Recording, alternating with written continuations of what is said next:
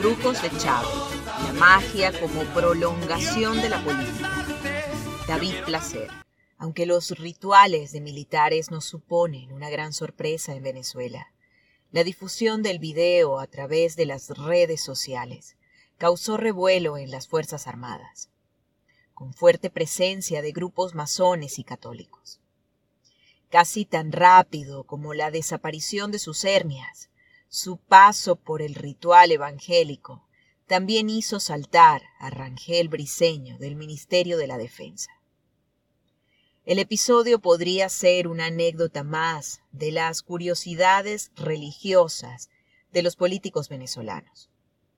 De no haber sido porque Rangel intentó crear una importante plataforma evangélica para lograr un control militar a través de la religión de las Fuerzas Armadas. La periodista de Quinto Día, Sebastiana Barraez, que ha hecho un seguimiento de los movimientos religiosos dentro del ministerio, explica que Rangel intentó fundar el Consejo Nacional Evangélico de las Fuerzas Armadas a través de cultos semanales. La lucha religiosa comenzaba a tener una secreta correspondencia con la lucha política. La imagen de la Virgen de la Divina Pastora, que genera gran devoción en el estado Lara, en el occidente del país, recibió un tiro en la mejilla. Días más tarde fue destrozada y uno de sus cuadros quedó dañado con pintura roja. No fueron los únicos incidentes. Grupos afectos al gobierno habían invadido iglesias evangélicas para crear centros socialistas y meses atrás las paredes de la Catedral de Caracas habían amanecido con grafitis alertando a los curas que irían al infierno, tal como había vaticinado Hugo Chávez.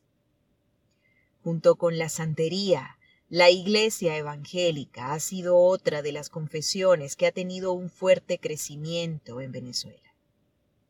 En los años 90, la población evangélica rondaba el 5%. Dos décadas después, el porcentaje ha subido hasta rondar el 20%. Parte de la Iglesia Católica está convencida de que el apoyo y las facilidades que el gobierno ha dado a los sectores evangélicos y a la santería tienen como propósito debilitar la religión mayoritaria en Venezuela. Desde su encarcelamiento en 1992, algunos militares que acompañaron a Chávez en su rebelión militar avanzaron el mensaje cristiano. Pasaron del espiritismo a la prédica evangélica en pocos meses de encierro. El gobierno de Chávez vio en la infraestructura de la iglesia evangélica un excelente mecanismo para llevar su mensaje político a los sectores populares.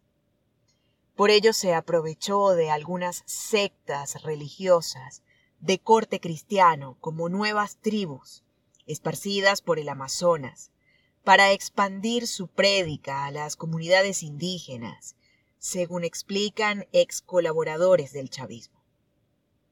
Los integrantes de las sectas contaban con lanchas, helicópteros y en muchos lugares poseían una mayor infraestructura que la de las Fuerzas Armadas.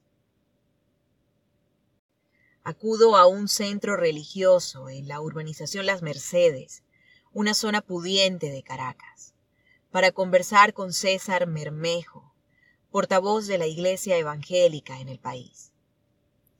Mermejo es el invitado especial a una celebración dominical.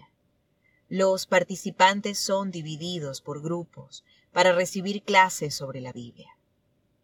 En una de las reuniones los miembros demuestran su dominio sobre el contenido de las Sagradas Escrituras. El pastor improvisa preguntas y siempre recibe respuestas satisfactorias. Después de algunos minutos de observación, acudo a una sala en construcción del templo que se levanta con las aportaciones de sus miembros para hablar con el portavoz eclesiástico. Es cierto que hemos crecido durante el gobierno de Chávez. quiso darnos visibilidad, pero para aliarnos políticamente. La iglesia evangélica es muy variopinta y hay sectores que han apoyado al gobierno. Esos mismos que comulgan con ideologías de izquierda y apoyan la teoría de la liberación, pero como institución nos hemos mantenido al margen, explica César Mermejo, director ejecutivo del Consejo Evangélico de Venezuela. Los brujos de Chávez, la magia como prolongación de la política. David Placer.